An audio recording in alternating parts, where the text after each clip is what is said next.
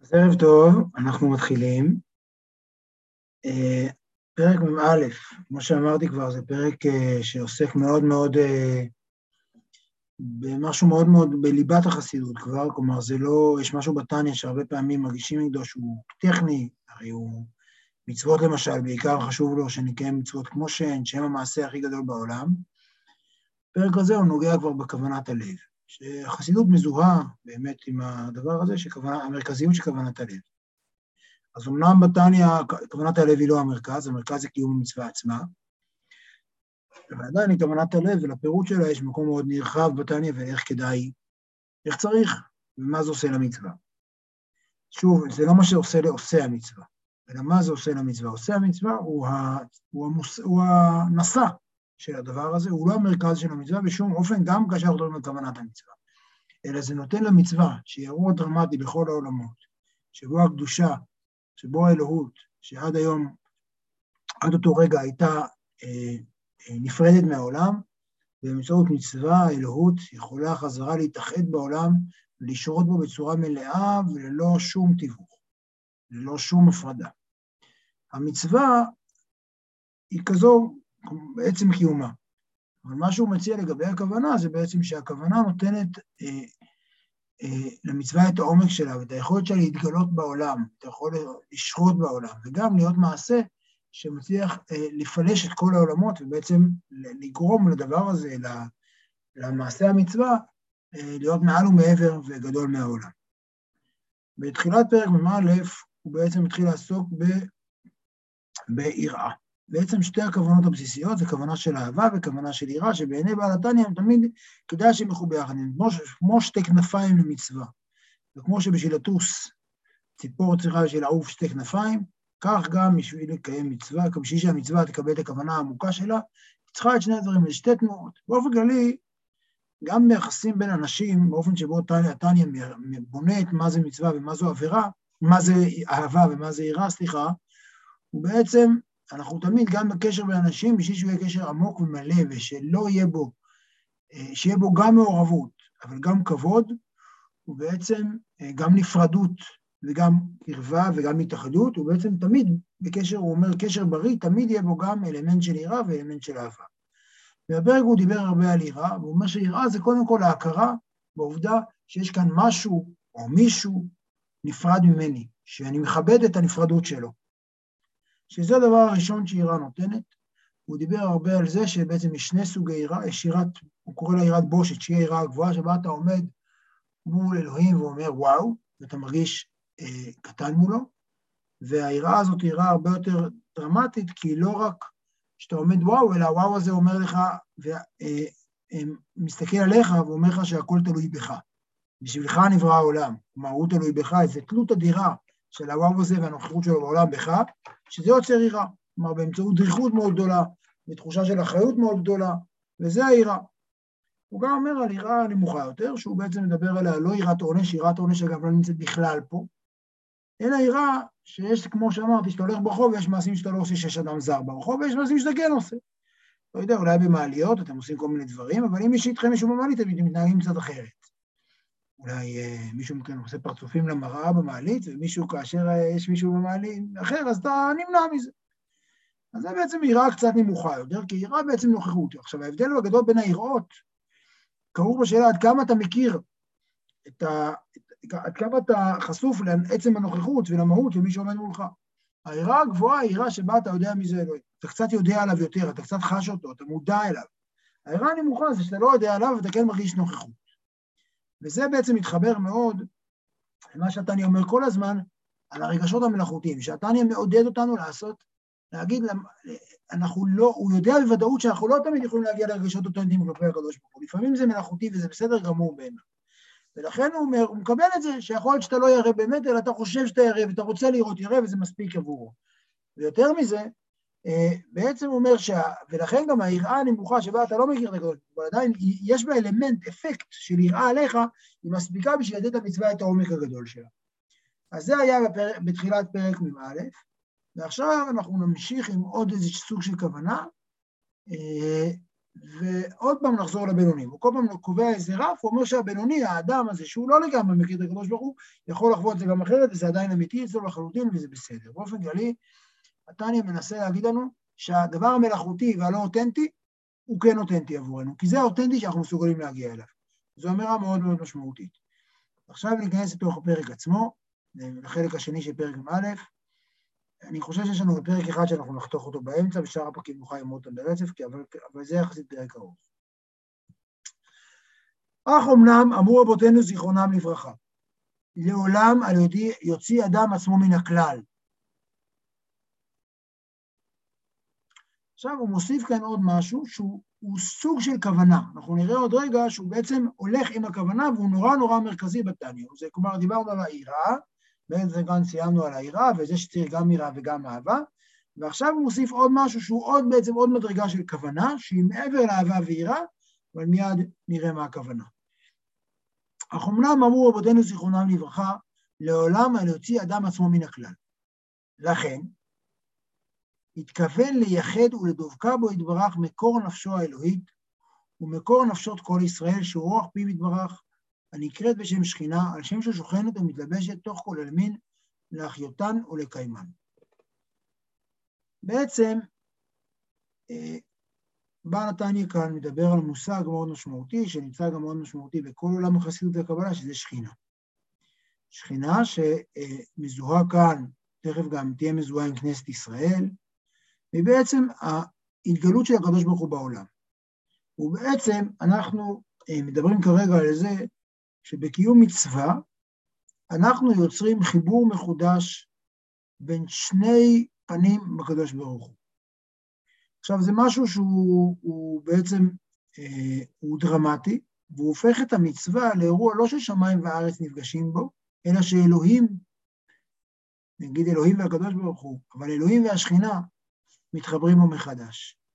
ולכן הוא אומר, אל יוציא אדם עצמו מן הכלל. כלומר, אתה, וזה הדבר הנורא משמעותי שדיברנו עליו כמה פעמים, ופה זה מודגש עוד יותר, שכאשר אדם מקיים מצווה, הוא לא מעשה, עושה מעשה לעצמו, אלא התכוון לייחד ולבדוקה בו יתברך במקור נפשו האלוהית. עכשיו, השכינה, איפה שאנחנו פוגשים אותה, זה בנפש האלוהית שלנו. היא ביטוי של השכינה, היא ביטוי של הקדוש ברוך הוא ששורה בתוך העולם. מקור נפשו האלוהית, שזה, שזה מתחבר, זה הכל סוג של כלים שלובים כזה, ומקור נפשות כל ישראל שהוא רוח פי מתברך הנקראת בשם שכינה, על שם ששוכנת ומתלבשת תוך כל עלמין לאחותם ולקיימה. כלומר, אנחנו, אנחנו בעצם רוצים לדבקה בו יתברך, דווקא את השכינה שבתוכנו, שאנחנו מכירים אותה מתוכנו, לדבקה בו עם הקדוש ברוך הוא, לחבר אותה עם הקדוש ברוך הוא. אנחנו בעצם יוצרים כאן אירוע של זיווג, של חיבור מאוד מאוד משמעותי בין שני חלקים של הקדוש ברוך הוא, שרק אנחנו יכולים לחבר ביניהם. שזה בעצם כוח אדיר שהקדוש ברוך הוא נתן. והיא, השכינה, היא המשפט בכוח הדיבור הזה שמדבר בדברי תורה, בכוח המעשה הזה לעשות מצווה זו. כלומר, השכינה היא מה שמאפשר לו לקיים מצוות, והיא בעצם הביטוי, היא זאת ששוכנת בתוך המצוות. וברגע שהיא שוכנת בתוך המצוות, והמצוות ממילא הם השפעה של האור האינסופי בתוך העולם, ממילא אנחנו יוצרים את החיבור הזה. וייחוד זה הוא על ידי המשכת אור אינסוף ברוך הוא למטה על ידי עסק התורה והמצוות שהוא מלובש בהן. כלומר, כאשר אנחנו מקיימים מצווה, אנחנו יוצרים ייחוד. עכשיו, ייחודים, מדברים על זה הרבה, וזה בדרך כלל מושג די זר. כלומר, הוא נראה כזה מושג קבלי מלחיץ, אבל בעצם מה שהוא אומר כאן, זה כאשר אנחנו לוקחים את האלוהות שבתוכנו ומקיימים מצווה שהיא אלוהות שמעל ומעבר לנו, אז אנחנו יוצרים חיבור שאין כדוגמתו בין שני אה, מישורים של, ה, של האלוהות בעולם.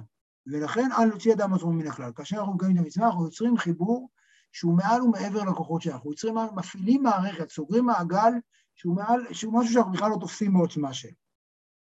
והתכוון להמשיך אורו יתברך על מקור נפשו ונפשות כל ישראל ליחדם. כמו שהתבהר לקמן פירוש שיחות זה באריכות, אין שם. במקום אחר נגיע לזה. וזהו פירוש לשם איחוד, קודשה וחוש, וזה בשם כל ישראל. כלומר, יש פה פעמיים כלל. גם כלל כי אתה מייחד את הקדוש ברוך הוא והשכינה שלו, וגם, פעם שנייה, שאתה עושה את זה בשם כל ישראל. כי בעצם, וזו נקודה עקרונית מאוד, לא משנה לי שאני מקיים מצווה או אתה מקיים מצווה, המצווה צריכה להתקיים. לכן אני רגע ארוץ רגע לחסידי חב"ד בן זמננו, ולכן כאשר אני מניח תפילין למישהו אחר, עשיתי את אותו מעשה, זה לא משנה. האחריות שלי שהתפילין האלה יונחו כמו האחריות שאני אניח תפילין. כלומר, ברור שרמת האחריות שלי על עצמי הרבה יותר גבוהה מתוקף היכולת שלי. אבל עדיין, מבחינת מה שזה עושה בעולמות, אין שום הבדל. לא משנה לי בכלל מי מקיים את המצווה. והדבר הזה, הוא נותן איזו אחריות אדירה, אבל גם נותן אחריות אדירה לכלל ישראל, על, ה, על כך ש, שכל ישראל יקיימו מצוות, אבל הוא גם, ברמה הפשוטה ביותר, הוא, לפני האחריות, הוא קודם כל אומר איך אני ניגש למצוות, מה אני עושה במצוות, וכאשר אני עושה מצווה, אני עושה אני, גם... אני, לא, לא הבנתי כל כך, מה זה והתכוון להמשיך אורו יתברך על מקור נפשו ונפשות כל ישראל ליחדן? מה, מה זה אומר? מה, כשאני עכשיו, אני עכשיו, לצורך העניין, קורא קריאת שמע. מה, מה אני צריך לחשוב? אני, קודם כל יש, בסדר, יש את הכוונה, קבלת עול מלכות שמיים וזה, אבל מה בעצם הבעל התניא אומר לנו, איזה הכנה או איזה, מה, איזה התכווננות צריך לעשות כאן? ההצעה שלו היא שבעצם אתה, כאשר אתה קורא קריאת שמע, השכינה שנמצאת בתוכך קורא קריאת שמע. כלומר, אני אגיד את זה, כאילו יש בתוכך, אני אגיד שנייה סתם, מטאפורה לא מוצלחת שעולה לי, כי היא לא מוצלחת כי אני, כי אני חושב עליה עכשיו, בדרך כלל היא לא מכוונת, אבל יש בתוכך איזה סוג של, איזה סוג של יונה, סוג של ציפור ששואפת אה, להגיע לשמיים. ואתה מפעיל אותה, כאשר אתה קורא קריאת שמע, אתה נותן לה לנכוח. ממילא היא מעוררת, היא מתחברת למקור שלה. השכינה הזאת, עזוב את היונה, זה לא, לא, לא עבד לי הכיוון הזה, אבל אני, בכל אופן, אני אוהב את זה ואני תכף מבין למה מביא את המשל הזה דווקא. אבל בעצם הרעיון הוא שכאשר אני קורא קריאת שמע, אני נותן לשכינה שבי להתחבר עם משהו שהיא כוספת אליו ומתגעגעת אליו כל הזמן, שזה האינסוף. שהיא כרגע, השכינה נשלחה לעולם. אני אאפשר לה פתאום לעשות איזו שיחת טלפון, כאילו כמו איזה חניך במחנה בני עקיבא, שנתת לו רגע לדבר שיחת טלפון עם אמא שלו, בסדר, לפני, לפני הטלפונים. נותן לו רגע להתחבר עם משהו שהוא, שהוא למקור שלו. וזה מה שאתה, כאשר אתה קורא את עצמך, אתה מאפשר לשכינה שבתוכך להתחבר עם אלוהים. עכשיו, השכינה שבתוכך היא לא רק שלך, היא בעצם, היא, היא סוג של כל השכינות, כל הנפשות האלוהיות, דיברנו על זה בפרק ל"ב בזמנו, הן בעצם מחוברות זו לזו. הן בעצם איזה קשר, ולכן כאשר אני קורא קריאת שמע, אני יוצר חיבור של כל השכינה, של כל עם ישראל עם הקדוש ברוך הוא. אני כרגע גשר.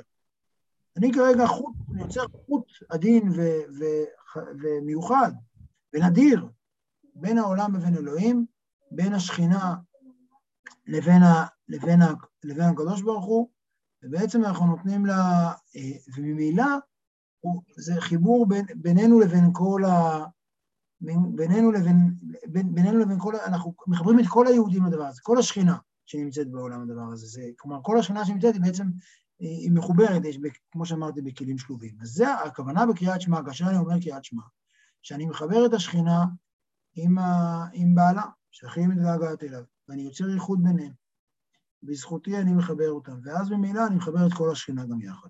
אני מקווה, קשה להסביר את זה, זה מורכב.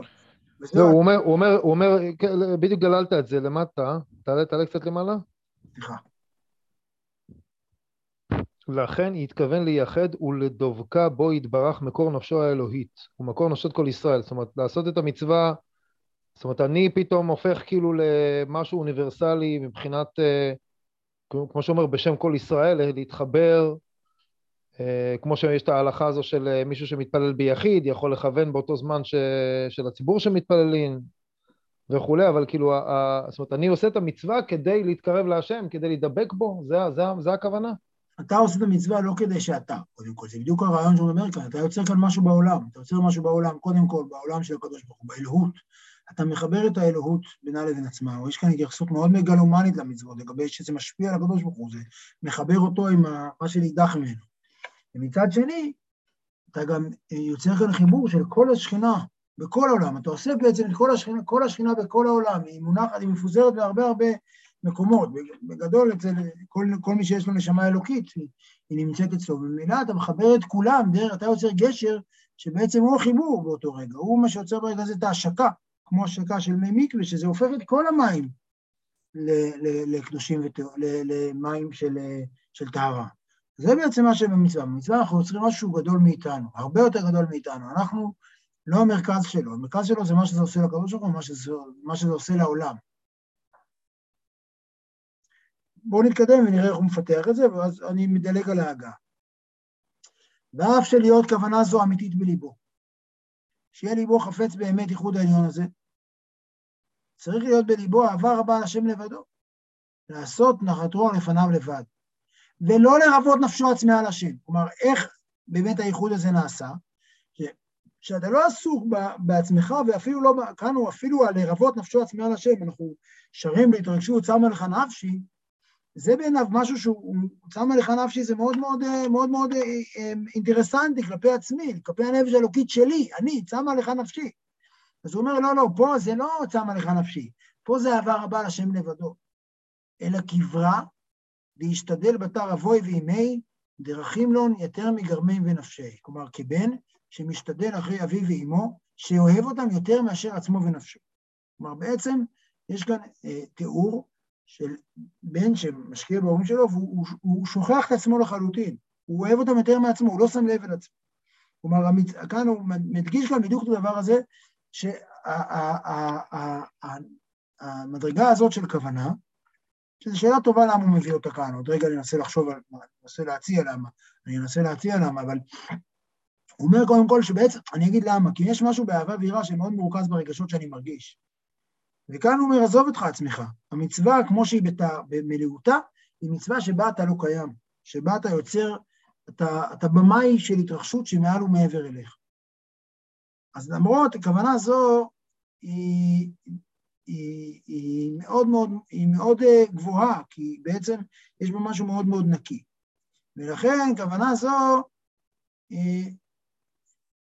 לא כל אחד, מכל מקום, סליחה, אני נקרא את זה פשוט פה, יש לכל אדם להרגיל עצמו בכוונה זו.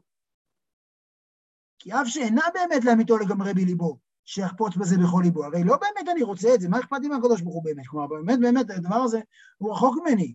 להיות במקום שבו אני לגמרי לגמרי רוצה רק את טובתו של אלוהים, ואני לא רוצה לרפות נפשי עצמאה, ואני רוצה, יש בי משהו מאוד מאוד נקי. מכל מקום, מעט מזער חפץ ליבו בזה באמת. מפני האהבה הטבעית שבלב כל ישראל, לעשות כל מה שהוא רצון היום ברוך הוא. כלומר, זה דבר נורא נורא חזק בתניא. נכון שאתה לא רוצה את זה באמת, אבל אתה קצת רוצה את זה, קצת, קצת, קצת יש לך את האהבה ולכן ברגע שהדבר הזה קיים בך, באיזשהו רובד, אפילו באופן הכי מינימלי, שקיים בך, את החשק הדבר הזה זה מספיק. הוא לא צריך, בעל התניא יודע שיש לך בעיה גדולה של אותנטיות, שבאמת מה שמעניין אותך זה לישון ולאכול וכבוד וכסף ותאווה, זה מה שמעניין אותך. לא, התניא מניח פה, התניא מניח פה הנחה, אה, זאת אומרת, מאוד אה, רצינית, זאת אומרת, לבוא ולהגיד, יש בך, כאילו, בוא תמצא את זה, או לא יודע מה, תעורר את זה, לא בהכרח יש את זה, בן אדם לא בהכרח אה, רוצה רק בטובתו של אלוקים, הוא רוצה בטובת עצמו. נכון, אבל הוא אומר, מספיק שיש בך מעט מזער מזה, הוא אומר, כן, זה קביעה שהוא קובע, יש בך מעט מזער מזה, בוודאות יש לך.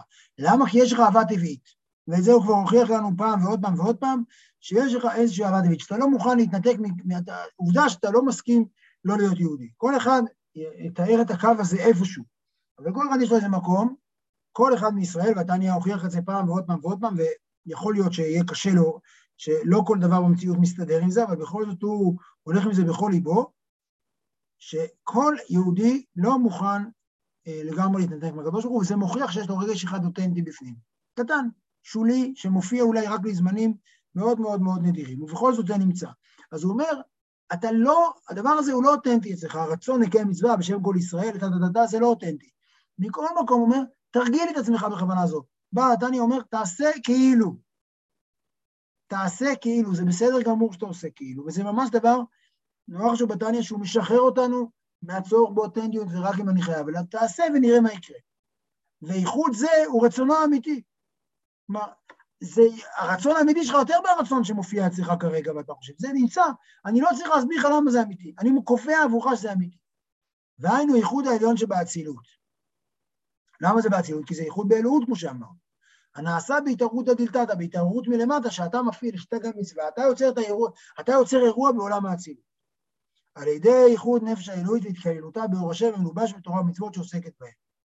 והיו לאחדים ממש כמו נשבר להם.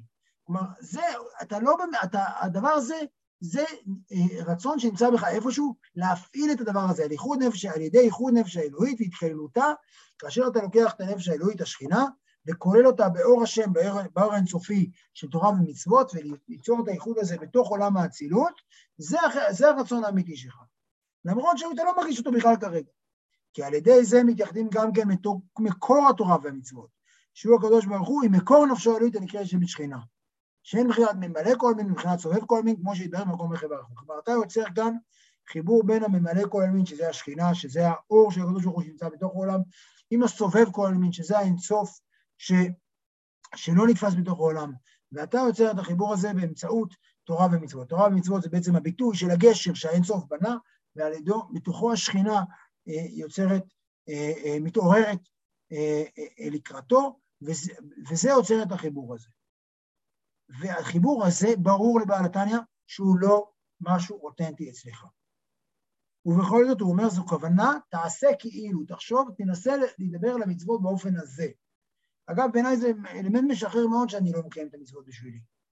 אני בתוך אירוע הרבה יותר גדול ממני, יש בזה משהו מאוד מאוד חזק, ואני מציע לחשוב עליו ככה. אני כן מציע, אני לא, אמ, אה, לא, אתן, לא יכול לתת כאן הדרכה מאוד מעשית, זה גם לא נראה לי, אני חושב שכל אחד כאן יכול להתאמן על זה בבית לבד, אבל יש כאן הצעה לראות במצוות משהו שאתה רק צינור שדרכו זה עובר, להרגיש שאתה אה, אה, אה, נותן למשהו הרבה יותר גדול ממך לשרות. לא יודע, אני מציע להתאמן על זה, זה... אליי לפעמים זה מדבר. אבל איחוד נפשו, עכשיו זה אומר, עד כאן זה משהו שהוא גבוה, זה בעצם משהו שהוא הרבה מעבר אליי. אבל איחוד נפשו... אני רוצה רק, רק להתייחס, ברשותך, למה שאמרת, ואמרנו את זה בשיעורים האחרונים ואנחנו דנים בזה, ורק עכשיו כאילו נופל לי קצת האסימון. באמת, ל, ל, כל הזמן בעצם אנחנו מתעסקים עם זה, זאת אומרת, בין אם מדובר בשכר ועונש, או בין אם מדובר עם אה, אה, תועלות כאלה ואחרות שיש, בסדר, תלמד תורה או זה, או לא יודע מה, תעשה מצוות צדקה וכולי, תעזור לחברים כדי שגם לך, אתה יודע, יש כאן יחסי גומלין, יש כאן כל מיני, זאת אומרת, הכל בסופו של דבר מסתובב עדיין סביבנו. וכאן, כאילו, בא, זאת אומרת, מה שבעל התניא אומר זה, אה, זה הדרך של, ה, של התורה והמצוות, זה, זה הדרך לצאת מעצמך. זה ממש, כאילו, ל... אני חושב שניסחת את זה מצוין, ואני חושב שזה אחד הדברים שהתניא כבר אה, ממש ממש, גם כשהתחלנו לשאול למה בינוני צריך להיות שמח, ואמרנו שזה לא משנה שהוא לא מגיע עצמו להישגים, שהוא לא מתקדם כביכול בעבודת השם. כי בסופו של דבר משנה לקדוש, מה שמשנה לקדוש ברוך הוא זה הקרב ועוד קרב ועוד קרב, ולא התהליך שאתה עצמך כ, כ, כסריאל עובר משלב לשלב. זה לא מעניין אותו. כלומר, זה לא הנקודה, הנקודה היא מה קורה בעולם. המצוות וכל עבודת השם נועדה להוציא אותך מעצמך. ולכן גם ממילא, זה משהו, מתחבר למה שהוא דיבר על אהבת ישראל, שממילא אתה לא צריך ממוקד בעצמך, שאל, אתה לא השאלה. אה, זה מאוד קשה, אתה יודע, אנחנו היום חיים בעולם מאוד uh, ממוקד uh, הישגים, תוצאות, יעדים, אתה יודע, תקבע לעצמך איזשהו יעד או איזשהו זה, כמה דפים, בכמה מסכתות למדת, או כמה, אתה יודע, אה, כמה צדקה תרמת לבית הכנסת, או כל, כל דבר כזה. זאת אומרת, אתה יכול על פי זה למדוד איך אתה, איפה אתה נמצא, או כמה תפילות התפללת בכוונה, או כזה, כאילו כל החשבון, מה אתה עושה בסופו של דבר לקראת ימים נוראים? אתה עושה איזה חשבון, חשבון נפש, כמו שבעל התניא רוצה שתעשה חשבון נפש, כן? בצורה ובמקום המיועד לכך וכולי וכולי, ו... אבל בסופו של דבר כאילו אתה צריך לעשות איזשהו חשבון, ואתה, קצת קשה כאן לעשות את זה, כי אתה אומר, אין, אין, אין, אין אה, אין התקדמות, אין יעדים, גם מה שאתה עושה, תעשה לא לשם עצמך ולא, אתה, אתה לא הסיפור פה, כאילו, אז זה, זה, זה, הוא מנתק אותנו מכל קרקע שאתה... אני אגיד יותר מזה, אני אגיד שנייה יותר קיצוני מזה ברשותך, זה לא נגד ההישגיות שלך בעולם, זה נגד התפיסה האינדיבידואליסטית, שרואה את האדם, באופן כללי אנחנו רואים את האדם כגבולות הגזרה של הגוף שלו, ולכן אני, השאלה מי אני, התשובה היא אני, כלומר דוד מגובה 0 עד גובה מטר 83, ככה וככה, זה אני. בעל התניא מזהה את האני כמשהו הרבה יותר גדול. אתה בעצם אומר, עכשיו, אתה יכול להיות מזוהה, הנפש הבאמת כן חושבת שאתה זה המטר 83, או כמה שכל אחד כאן, המרחב הפיזי שלו אומר, אבל בעל התניא כל הזמן אומר לך, אתה, זיהוי, ההזדהות שלך, כאשר אתה אומר אני, כאשר אתה מסתכל על עצמך, בעל התניא מציע עם הנפש האלוקית, אתה בכלל לא רואה רק את עצמך, אתה קודם כל אה, רואה הרבה הרבה יותר, ההזדהות שלך עם, אה, כלומר, אתה עם משהו שהוא עם אלוקים, שהוא הרבה יותר גדול ממך, ובעיקר עם כל, כל ישראל, כלומר, יש פה תפיסה שהיא חותרת בצורה נורא משמעותית על האופן שבו אדם תופס את עצמו ומה הוא עצמו. וזה באמת נורא קשה לתפוס את זה. כי אנחנו חיים בעולם שבו האני, גם בעבודת השם, הוא האינדיבידואל. וכאן האינדיבידואל הוא בעיקר קולו, עכשיו, עכשיו האינדיבידואל הוא גבולות האחריות שלנו, גם בעיני בעל התניא. אתה לא אחראי על... עכשיו, למרות שאגב, ביום כיפור למשל, שאנחנו אומרים וידוי, אנחנו לא אומרים וידוי ביחיד, אנחנו אומרים כמעט כל הווידויים ברבים. כל התפיסה שלנו ביהדות, אנחנו מוצאים את זה הרבה, בתפילה, בעבודת השם, היא תפיסה של רבים, לא תפיסה, אנחנו, הרבים זה לא סתם שאנחנו קולקטיביים והכול, אלא שבאמת, אתה, השאלה שאתה אומר, כשאתה מסתכל על עצמך, מה אתה רואה? אם אתה רואה אחד, או שאתה רואה גוף שלם, שאתה איבר ממנו. ואני חושב שזה באמת דרמה. ובמצוות הוא מציע עוד יותר לעסוק בזה ככה. אבל בואו נעשה כרגע, בואו נראה בכל זאת, הוא נותן, דווקא עכשיו, זה, זה מאוד מעניין, אני חושב שנגעת בנקודה משמעותית בפרק, ואני רוצה להתקדם, שלראות שהוא בכל זאת מכיר בכך שהאדם, אה, בכל אופן, אה, קודם כל יש לו זיקה אל עצמו. אבל איחוד נפשו והתקללותה באור השם להיות לאחדים, כלומר הוא אומר, לעשות זיווג בקדוש ברוך הוא בכל העולמות והשכינה, זה אירוע גדול, לא כל אחד מסוגל, זה מעלה גדולה, לא כל אחד מסוגל להזדהות בזה ולרצות בזה, וזה הוא צריך להרגיל לעצמו. אבל מה אתה כן יכול באמת לרצות באופן הרבה יותר אותנטי? אבל איחוד נפשו שלו, ש, ש, ש, העצמית, והתכוננותה באור השם להיות לאחדים, בזה חפץ כל אדם מישראל באמת לאמיתו לגמרי, בכל לב ובכל נפש, מאהבה טבעית המסודרת בלב כל ישראל דבקה בהשם. ולא להיפרד להיות נחרץ ונבדל חס ושלום מייחודו ואחדותו יתברך בשום אופן, אפילו מסירת נפש ממש. כלומר, הוא אומר, הרצון אבל, לא רק הרצון לעשות משהו בעולם, אלא הרצון שאתה תדבק בקדוש ברוך הוא, ולא תיפרד ממנו חס ושלום להיות נחרץ ונבדל, זה אתה רוצה, כל אחד כאן רוצה באמת. הוא יכול למצוא את הרגש האותנטי הזה באמת לאמיתו לגמרי, שלוש מילים, באמת לאמיתו לגמרי זה לגמרי. והוא, שוב, אמרנו, הוא הוכיח את זה פעם ועוד פעם ועוד פעם. הדבר הפשוט הוא שאנשים מתעקשים מאוד מאוד מאוד להיות שייכים לכלל ישראל, להיות, שייכים, להיות יהודים. כשאתה אומר מישהו, רגע, אתה לא יהודי, הוא נדלק, חשוב להיות יהודי. מכל אחד, בקו שבו הוא מצייר לעצמו, שבו הוא מפסיק להיות יהודי, שם הוא מתעורר ומגלה שהוא לא מוכן להפסיק להיות יהודי. ולכן הוא אומר, זה כן יכול להיות. כלומר, הוא אומר, את הכוונה הגדולה של המצוות שאמרנו קודם, שבה האינדיבידואל כבר לא קיים, זה מעלה גדולה מאוד. זה תתרגל לזה, כי באמת זה מה שהמצוות עושות. אבל את זה אתה יכול להניע, אבל את זה, את, הרצון שלך לדבקה בשם, ולא להיפרד ולהיות נחרט ונבדל חס ושלום, זה אתה יכול ממש ממש ממש אה, אה, אה, לחוות את זה בפועל. על זה אתה יכול לעבוד. כלומר, וזה מחזיר אותנו לכל הפרק הזה, שעל זה אנחנו יכולים לעבוד. ועסק התורה ומצוות התפילה הוא גם כן עניין מסירת נפש ממש, כמו בצאתם מן הגוף במלאת 70 שנה. כלומר, כאשר אתה אה, אה, מקיים תורה ומצוות התפילה, זה בדיוק כמו מסירות נפש, כמו מוות. למה? כי מה, מה קורה לבן אדם כשהוא מת? הנשמה שלו עדיין קיימת, אבל אינה, מערערת בצורכי הגוף. אלא מחשבתה המיוחדת ומלובשת באותיות התורה והתפילה, שהן דבר השם מחשבתו יתברך והיו לו אחדים ממש. כלומר, בעצם הדבר הזה, הרצון הזה, להיות רק עסוק בקדוש, מחובר לקדוש ברוך הוא בלבד, ולא נפרד ממנו, זה אתה יכול לפתח. שוב, זה לא אינטואיטיבי, זה לא משהו שכולנו עכשיו, הלב שלנו רואים את זה וכבר זה עושה לנו חשק, כמו ששוקולד עושה לנו חשק. שוקולד עושה לנו חשק, כי יש לנו בו, נפש טבעית, שזה מה שהיא רוצה. אבל להידבק בקדוש ברוך הוא זה דורש מאמץ יותר גדול, אבל עדיין זה מה שאנחנו יכולים ליצור אצלו, חיבור אמיתי ממש, ו- וזה מסירות נפש, כמו שאנחנו מוכנים לא להשתחוות בפסל, שזה הדוגמה הכי אה, טריוויאלית, כלומר הכי מוכרת, כמו שאנחנו לא מוכנים שהבן שלנו יתחתן עם גויה, בסדר? אז ככה אנחנו לא מוכנים, אנחנו רוצים לדבקה בו יתברך, אה, והיו לה אחדים ממש. כלומר, זה אנחנו רוצים. שזהו כל עסק הנשמות בגן עדן, גידית בגמרא ובזוהר, לששם מתענגים מהשגתם והתקהלותם באור השם. כלומר, שם מרגישים את זה, אבל בעצם זה כל מה שיש בגן עדן, ולכן כאשר אנחנו מקיימים מצוות זה כמו, כמו למות. זה לוותר, כמו שאמרתי כבר כמה פעמים, זה לוותר על הריבונות שלנו, לתת למשהו שהוא מעל ומעבר לנפש הבהמית שלנו, נסוגה לאחור, אנחנו יודעים לקדוש ברוך הוא ישרות לנו, זה בעצם כמו למות, זה כמו, בעצם כמו מסירות נפש. וזה יקרה, בעצם כולנו, מה שקורה בגן עדן, אנחנו מתענגים, אומנם בעולם שלנו אנחנו פחות מרגישים את זה, אבל זה ראייה נורא נורא מעניינת על מצוות, שזה בעצם מצווה, זה, זה כמו למות. זה כמו לוותר לחלוטין על הריבונות שלך, על חייך, ולתת לקדוש ברוך הוא לשרות בעולם. וזהו שתקנו, תקנו, רגע, וזהו שתקנו לומר, שתקנו בתחילת ברכות השער קודם התפילה, אלוהי נשמה וכולי, ואתה נפחת ואתה עתיד לה ממני וכולי. כלומר, מאחר שאתה נפחת בי ואתה עתיד לה ממני, לכן מעתה, זה לפני התפילה בן אדם אומר את זה, לכן מעתה אני מוסרה ומחזירה לך לאחדה באחדותך, כמו שכתוב, אליך השם נפשי אשא, שזה מה שעושים במצוות. זה כתוב בתהילים, שבמצוות אנחנו בעצם נותנים לקדוש ברוך הוא נפשי, מוותרים על הנפש, מוותרים, מרוקנים את הנוכחות שלנו בתוך, בתוך חיינו, ומעבירים את הקדוש ברוך הוא, אל הקדוש ברוך הוא את השליטה בעצם על חיינו, שזה ביטוי מאוד מאוד מורכב גם כי יש בו הרבה אלמנט של ביטול.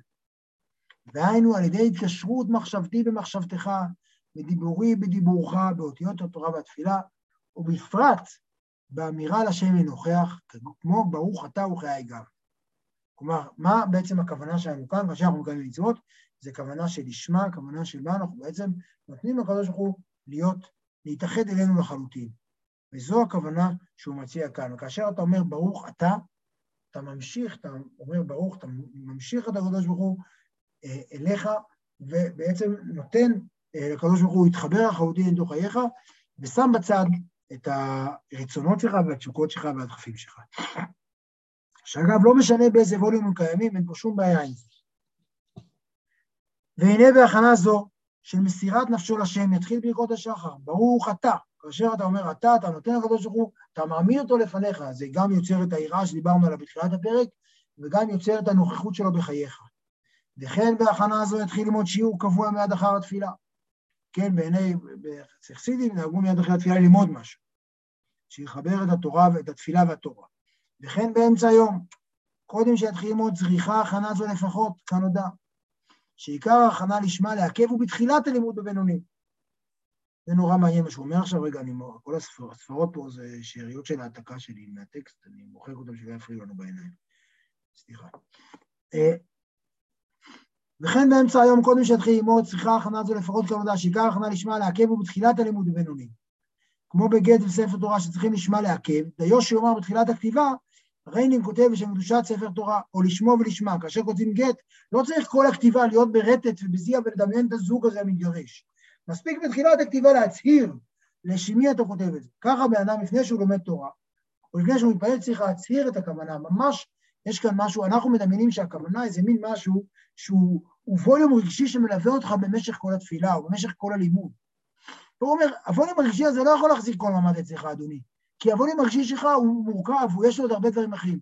מספיק לסוג של הצהרה, איזה סוג של הצהרה שבתחילת הלימוד אתה אומר, למה זה? אני עושה את זה כרגע, אני רוצה לדבקה בו יתברך, אני רוצה שהקדוש ברוך הוא ישרה בעולם וישרה בי ולאחדה, וגם אני רוצה לאחד קודשה ברוך הוא ושכנתה. אתה מכריז את זה ברצינות, ומרגע זה הדבר הזה מצטרף. אתה לא צריך כל הזמן לדאוג שיהיה איזה ווליום רגשי של חיבור. עכשיו הוא אומר פה משהו מאוד מאוד חזק, כשלומד שעות הרבה רצופות, מי שפה בחור ישיבה, יש לו להתבונן בהכנה הזו הנזכרת לאל בכל שעה ושעה על כל פנים. פעם בשעה, תעצור להיזכר בשביל מה כל זה. עכשיו, יש פה, עוד רגע אני אגיד עוד משהו על זה. כי בכל שעה ושעה היא המשכה אחרת מעולמות העליונים לאחיות התחתונים. והמשכת החיות שבשעה שלפניה חוזרת עם קורה. עם כל התורה ומעשים טובים של התחתונים. כי בכל שעה שולט צירוף אחר מ-12 צירופי שם הוויה, ברוך הוא ב-12 שעות היום מצירופי שם אדנות בלילה כנודע. עכשיו, זה נורא מעניין מה שהוא אומר. הוא אומר כאן דבר כזה. בעצם הכוונה הזאת שדיברנו עליה כל הזמן כאן, היא לא צריכה להיות אירוע, אתה לא צריך להיות באיזה מקום, אתה לא תגיע, אתה לא מחויב להגיע למקום שאתה באיזו התרגשות כל הזמן ובזיכרון של הקדוש ברוך הוא כל הזמן בצורה חיה. בטח לא בלימוד תורה.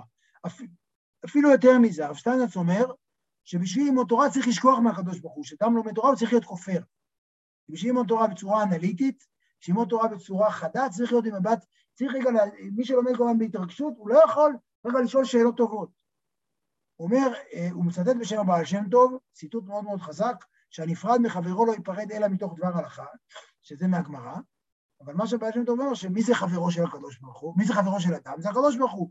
מתי צריך להיפרד מהקדוש ברוך הוא? זאת אומרת, מתי צריך להיפרד מהדבקות? כאשר אדם לומד תורה.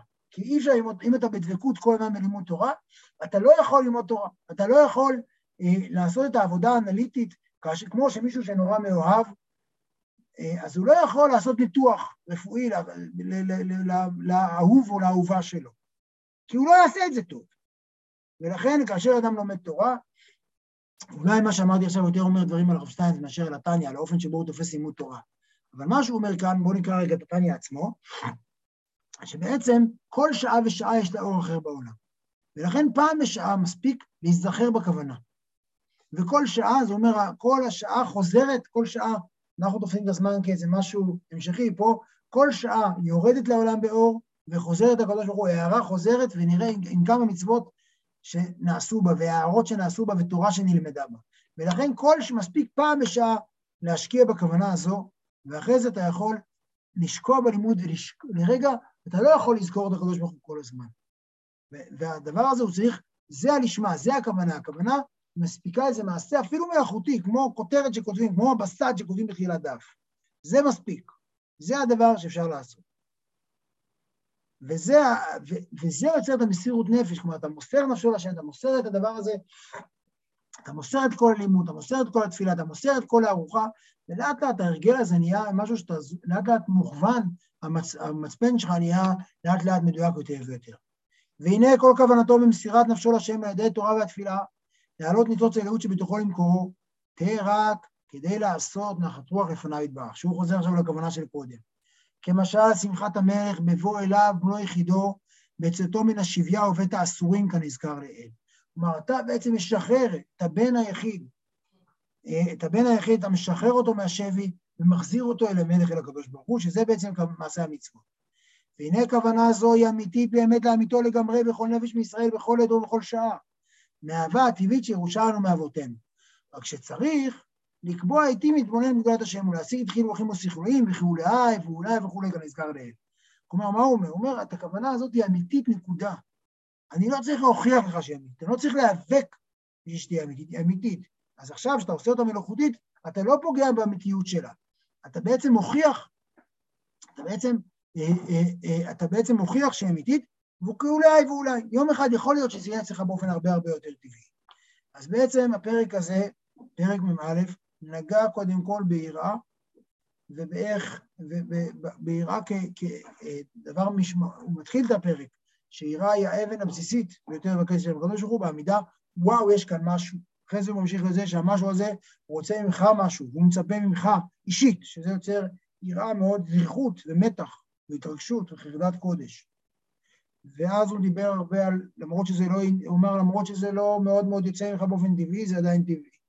ואז הוא דיבר על אהבה, שדבר, שצריך, שיחד, שאהבה ויראה הן הולכות יחד. מכאן הוא בעצם נתן כוונה נוספת, הוא אומר את הכוונה הגדולה של, שבעצם מוציאה את האדם מעצמו, שזה היה להוציא את האדם מעצמו מהכלל, הוא מסיים בכוונה שהיא לא זאת, אלא בכוונה שהיא בכל אופן החיבור שלך כבן, כזה שיוצא מהשם, אתה מוציא את עצמך מהשם ומתחבר אל אביו, וזה בעצם הכוונה של קיום כל מצווה. ואת הכוונה הזאת, הוא אומר כאן דבר נורא חשוב, לא צריך להחזיק כל הזמן במתח גבוה. מספיק ההצהרה, מספיק המלאכותיות, וכולי ואולי, ואולי יום אחד זה יהיה טבעי. פרק הבא נמשיך לעסוק עוד קצת ביראה, ואז נעבור לאהבה. תודה לכולם, שבוע טוב, יהיו שלום.